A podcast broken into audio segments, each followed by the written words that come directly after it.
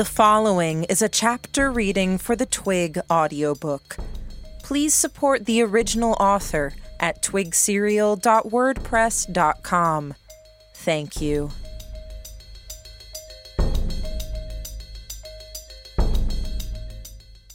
Chapter 5 He modified the Smythe Bullard, I said under my breath.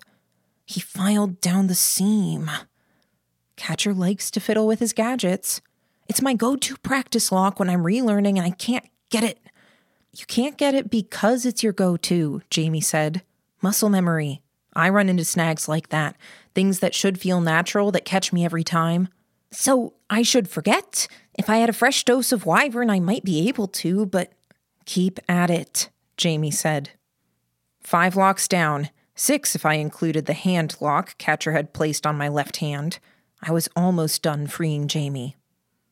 On my sixth attempt, probably owing to the fact that my previous attempts had scratched a faint groove in the tin of the lock, I was able to get that hair of traction I needed to get the lock to start rotating. I turned around to check the next lock. The cuffs were like manacles attached to his upper arms, with a bar running between them instead of a chain. I'd seen it as Catcher had pulled it out of his jacket.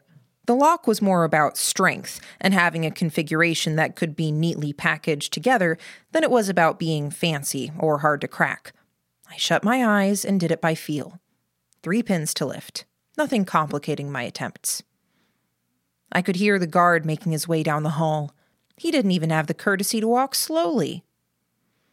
Got you, I said, gripping the bar so it didn't fall apart and clatter to the ground. Give me the picks, he said, I took a second to put the lock down.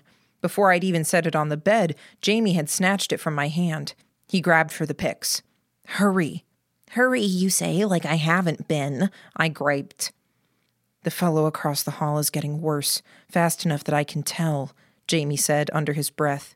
He removed the first lock at my wrists, then tugged the next lock down. What do you mean? I mean that I can remember what those welts looked like when I last saw them, and I can look at them now, Jamie said, pausing as he looked over my shoulder, picks still working at the locks. They've spread. More spots, old spots are bigger, and there are dark centers to the biggest ones. Right, I said. Jamie removed the second lock.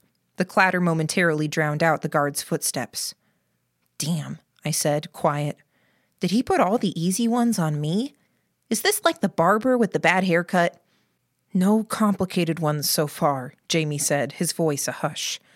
Same ideas apply to most. Moment I run into one unfamiliar concept, though, I don't know what I'm to do. I heard a sudden shout, then a string of cuss words. It hurts, the sick man mewled the words. I leaned forward to see better, only for Jamie to jerk me back in his direction and continue picking.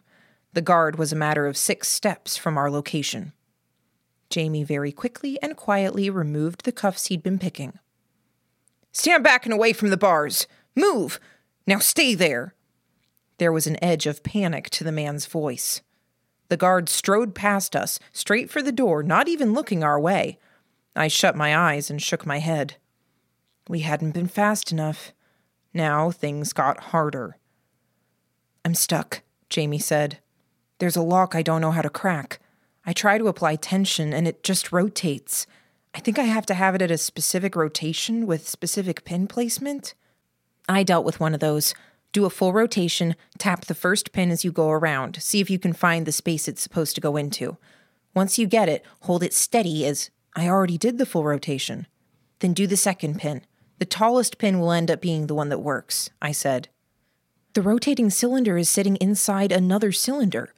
It might be that both cylinders have to be at the right rotation? What? I asked. I tried to twist my head around to see. How the hell does that work? I don't know, Jamie said. And hold still. I'm checking, and I think there are a few false notches to catch the pin. Catcher's gravelly voice came from the other end of the hallway. Having fun? He can hear us, I said, speaking quieter. I can, Sylvester, Catcher said. He sounded smug. You're a butt catcher. I had those custom made, you know, he said. Call me names all you want, Sy. You'll still have your hands bound behind your back until I hand over the keys. Keys. Plural. I glanced at Jamie. There's only one slot for a key, Jamie said. He double checked, moving my arms this way and that. Cylinder nestled in one cylinder. One key nestled in another key. Mechanical key changes form as the other key slides in. A wedge shape or Got it in one, Sylvester, Catcher taunted me. I knew what the problem was, and I knew just how unlikely it was for Jamie to figure out a way to pick the lock. Alone, at least. Do me a favor, I said. Help me get a good look at the thing. I might be able to get my thumb around and hold something or jiggle something. Jamie slid the cuffs as far down my wrists as they would go, They'd been around the thickest part of my forearm, and now sat around my wrists and a portion of my hands. Jamie held the cuffs still while I contorted my shoulders, striving to see around behind me to the cuffs. The guard who'd been walking the length of the hallway returned. He carried a stepladder and a sheet that could have been a flag if the dimensions were different.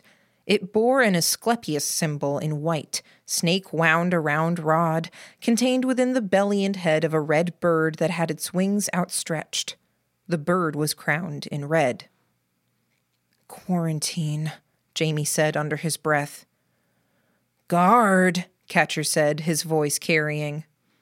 You should know the boys in the cell behind you are escaping their restraints. They will be out of their cell shortly. The guard turned, giving us a look. Jamie didn't even bother to hide his lack of restraints. I could see the guard's expression change. He was young, fresh faced, with eyebrows that had been plucked very neatly. He was handsome, but a very artfully and effortfully put together sort of handsome. I suspected there were girls out there who very much liked that. I'll get to it in a minute, the guard said, he stepped up onto the little ladder and hooked up one corner of the sheet on the wall. Help me! The man in the cell begged. The man ran his hand against the sheet as he stepped down off the ladder, fixing it to the wall. He then walked to the other side of the cell, then stepped back onto the ladder, hooking up another corner and sealing another side of the sheet. His efforts to seal the bottom edge of the sheet were frustrated by the man's hand sticking through the bars. Fingers clutched at one bottom edge of the sheet, fierce tugs coinciding with pleading cries. The soldier had elbow length gloves on, but he still seemed shy of the reaching hand. Can't figure this, Jamie said. He let go of the shackles. My attention went back to the shackles, my wrists, finger, and thumb working to move the shackles back up to where they were more comfortable and weren't squeezing my hands. No. No. Give me your foot, I ordered Jamie. My foot? Jamie raised his shoe while I stooped down. He got my intention immediately and put his hands on my shoulders, setting the shoe on the chain of the shackles. I had to fight to stay upright and not have Jamie's whole body weight drive me backward with my knuckles and fingers striking the ground behind me. It got even harder as I felt the damage the shackles were doing as they were driven down and past my hands. They slid down past my hands, clattering to the floor. The benefits of being small. The cuffs had been cinched as tight as they could get, and they were still too big around. Jamie had the remaining shackles off a moment later. I gingerly rubbed my wrists and arms, with much of the gingerness coming from the fact that I'd scraped off much of the flesh at the base knuckles of each pinky and thumb. I was bleeding a fair bit. I flashed Jamie a grin. His returning smile was more reserved. Right, the quarantine. The soldier was just finishing up. Jamie and I turned our attention to the bed. I removed the case from the pillow. Jamie, meanwhile, moved roughly half of the collected shackles to the upper end of the bed. He folded up the top sheet so it had the shackles in it, while I moved shackles into the pillowcase. They're up to something, Catcher observed. I know, the soldier said. He was still working on sealing the sheet in place. Not a perfect seal, but if there was anything airborne, it would help to keep things contained. The glue at the edges of the sheet would also slow smaller parasites. I'll deal with it in a minute. Hell, if you lot couldn't have waited another 10 minutes to start getting sick and causing trouble, I could have finished my shift. Now I'm stuck in this quarantine with you for the next three to 12 hours. His words elicited insults, shouts of dismay, and other commentary from the collected prisoners in the little jailhouse. While the next shift's locked down the building. It can't be easy. The jeers and insults continued. Some people were throwing balled up paper at the soldier now. Some of that paper was wet. I glanced at the little toilet in the corner of our cell. I knew where the other prisoners were getting that water. I was glad I'd kept the biggest of the lock picks. I turned my attention to the cell door, both picks in hand. It didn't take long. There were no tricks, only an inordinate number of very heavy pins. They've opened the door, Catcher observed, his tone patient. The soldier was still ignoring us. The sticky part at the edge of the sheet had stuck to the man's arm, and he was doing his damnedest to hold on to the sheet. With the clumsy gloves he wore, the soldier couldn't retrieve the sheet. All his efforts were doing was keeping the man in the cell from tearing down the sheet altogether. I hefted my sack of shackles. I paused. A month ago, I'd moved the ring at my thumb to my finger. It felt out of place there, but it being out of place was a good thing. It made me aware of it and colored my actions. I might have paid far more attention to it had Jamie not been around, but he was, and for most occasions that was sufficient. This was different. I rapped my knuckles against the back of his head. I got you. Sack of shackles to the back of the head. Brains splattered out across the floor. He twisted around, giving me an incredulous look. We're going to help you and relieve you of your keys, I said. Then you're going to take about five or six steps that way, and we're going to lock you in the cell we were just in. Agreed? Because the alternative is that I pick up this sack, or you stop doing what you're doing and deal with both of us at once, and you don't want to do that. He shifted his grip on the sheet, rising to a standing position, and kicked at the bars, trying to strike at the man's hand. The red blotches on the wrist were angrier than before. Now that I was close, I could see the protrusions at the center. Like Jamie had said, there were dark spots in the center of the largest, ugliest spots. Each spot had a little spine sticking out of it, barely thicker than a hair. Maybe you got a whole line of people who have said the same thing, but I don't think my pride as a soldier of the crown will let me do that, the soldier said. He winced and ducked his head a little as someone threw sodden paper at his face. It smacked against his temple. I'll tell you what happens if you press this, I said. I indicated Jamie. He and, I indicated the hand, and he are going to keep you occupied while I walk away. I'm going to go to the cells and I'm going to open them, just like I opened mine. Then it's going to be three and a half against one. I'll open another cell, and it'll be four and a half against one. Do you see how this goes? He diverted his attention as he focused on keeping the man from tearing down the sheet. I'm playing nice. I don't play nice very often, I said. Please don't make me take the other course because at least one of the guys I free is going to hurt, maim, or kill you. I could see him draw in a breath, puffing himself up, tensing as he drew together the courage to stand up to me and face his fate. Take the offer, Catcher said. The soldier looked over. I'm on your side, Catcher said. I want to take them in, keep the peace, maintain the quarantine. But this isn't worth fighting. You won't stop them, and you won't change their minds. The best you'll be able to do is take out the one with the glasses fast and tackle the smaller one with the mouth. But it's not worth the risk. Poison, hidden weapons, deceit, surprising displays of skill. Let them help you, for all our sakes. It was perhaps the most I'd ever heard Catcher say in one go. His rough edged voice made him sound like the grandfather to end all grandfathers, but he was still strong enough to be a dad or an army sergeant. He commanded attention when he wanted to, which was relatively rare.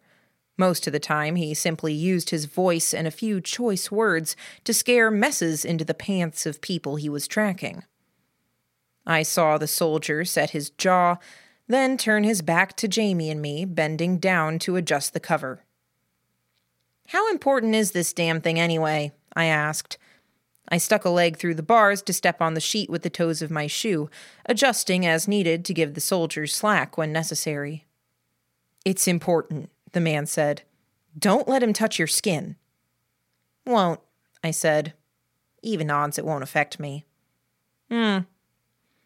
It hurts! The man inside the cell screamed.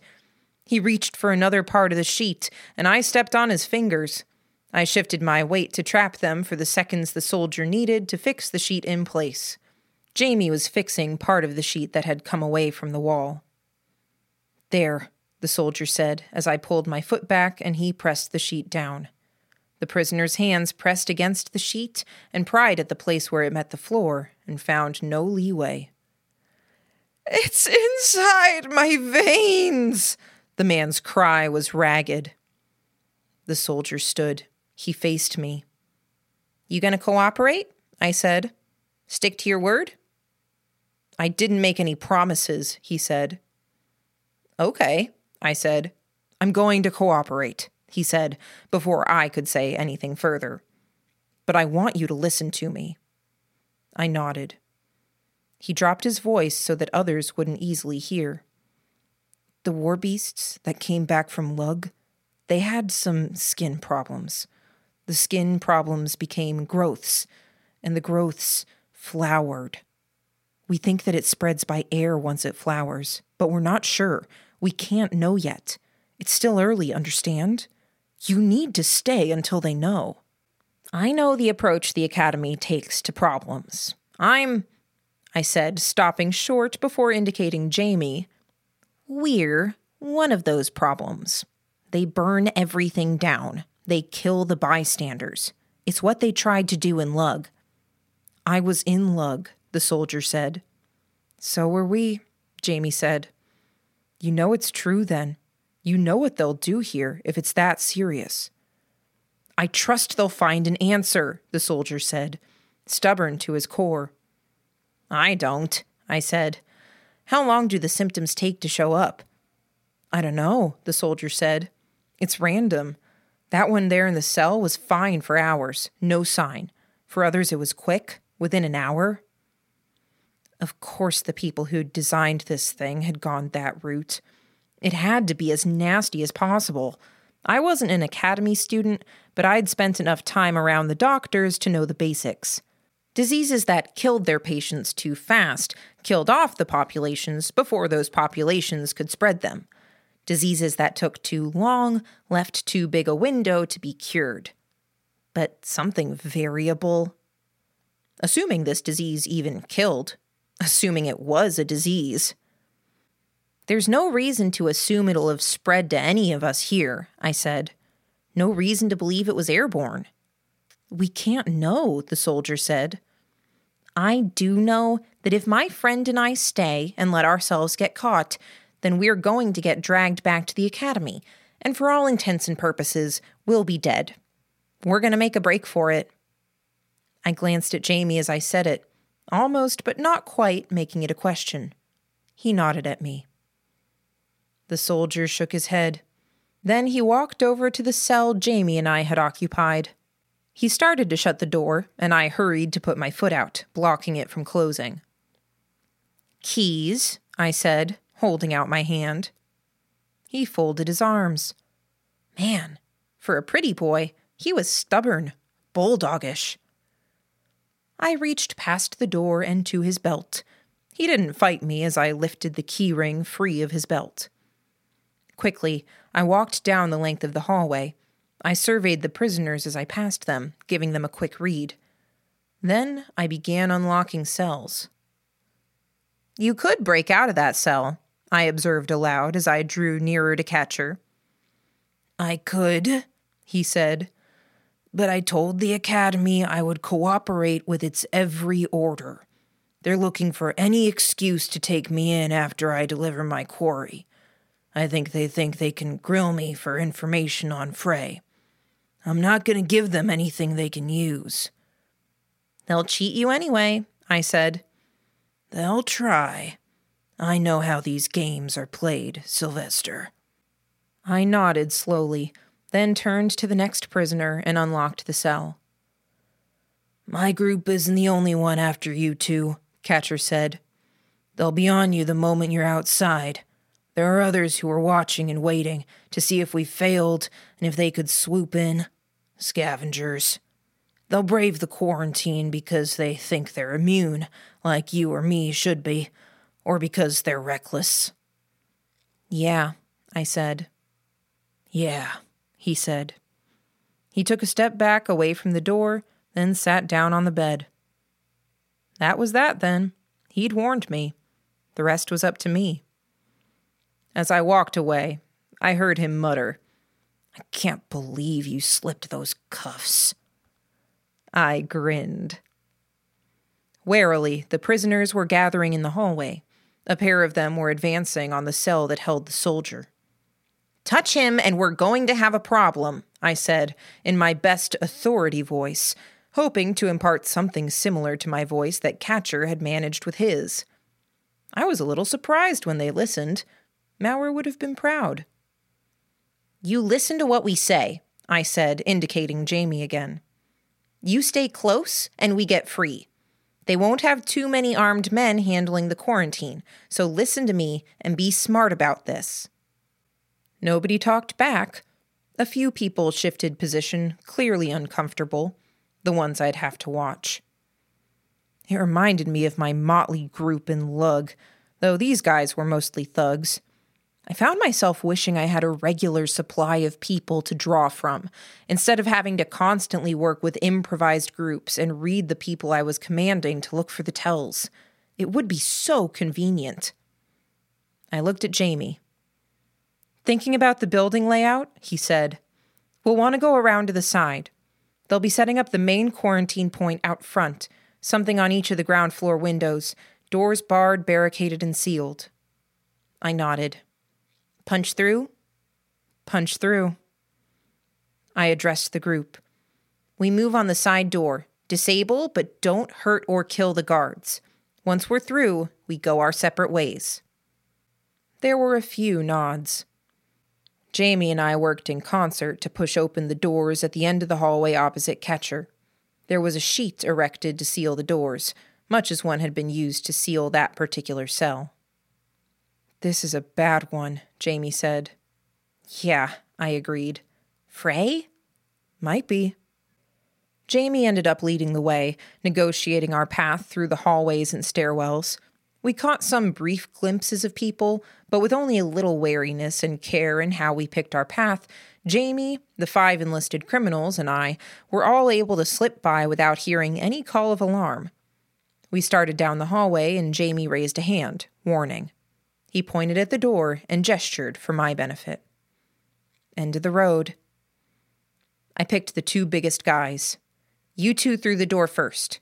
They won't have that many guards, one or two doing the seal probably. Get your hands on their guns before they do. If they're wearing gloves, they'll be clumsy. Be confident, be fast, and grab them. That got some nods. I raised my hand, fingers extended, then dropped it, giving the go ahead. Fun. Funner still to have two beefy bastards charge down the hallway and through the door, with Jamie, me, and the other criminals right on their heels. The effect was surprisingly anticlimactic. The guards outside were dealt with fast enough that Jamie and I didn't even get to play a role. I reached for one's belt and collected a gun, then grabbed Jamie's wrist, tugging him along as we changed course, using the short wall that surrounded the police station for cover as we put some distance between ourselves and the door. People were staring, but their attention was on the bigger criminals and the fight. There were other soldiers and doctors approaching the building, likely to help with quarantine measures, but we were small and we were non threatening. There weren't enough people on the street or near the building to point the finger at us and let out a cry of warning. The convicts I'd enlisted had been the ones with the tattoos and the body language that had suggested they would follow orders. They hadn't been the types going by my gut that I'd felt would easily slip the noose and escape into the city. Maybe one or two would, given some luck, but that was a dim maybe. Given the unlikeliness of the disease spreading by air or proximity, or the most chance of chance contact between glove and shoe sole pre flowering, I suspected we weren't about to be the ones who were unleashing an epidemic. I didn't feel great about it, but I did feel great about being alive and free. Sy, Jamie said, cutting into my thoughts. He had my attention and with a pointed finger he directed it. What am I looking at? I asked as I saw a man walking down the street. He had a hat and a raincoat on. His neck, Jamie said. I looked and I saw a red dot, big around as a thumbprint. I checked the coast was clear, then made a detour approaching the man. Sir, I called out. Sir! He turned his attention to me. You've got the rash, I said, a little breathless. What? he asked. Where? I'm not going to tell you, I said, because then you'll touch it and it'll be on your hands. But go to the police station back that way. They're distributing the cure already. If you hurry, you can get it before it spreads and gets painful. He looked deeply concerned. Jamie added, I hear it's so painful you can feel it moving through your veins. I nodded fervently. The man reversed course, heading to the police station. We'd ruined his day, but at least he would be quarantined. Why was I getting the impression that this thing was the furthest thing from being under control, even with this small bit of assistance on our parts?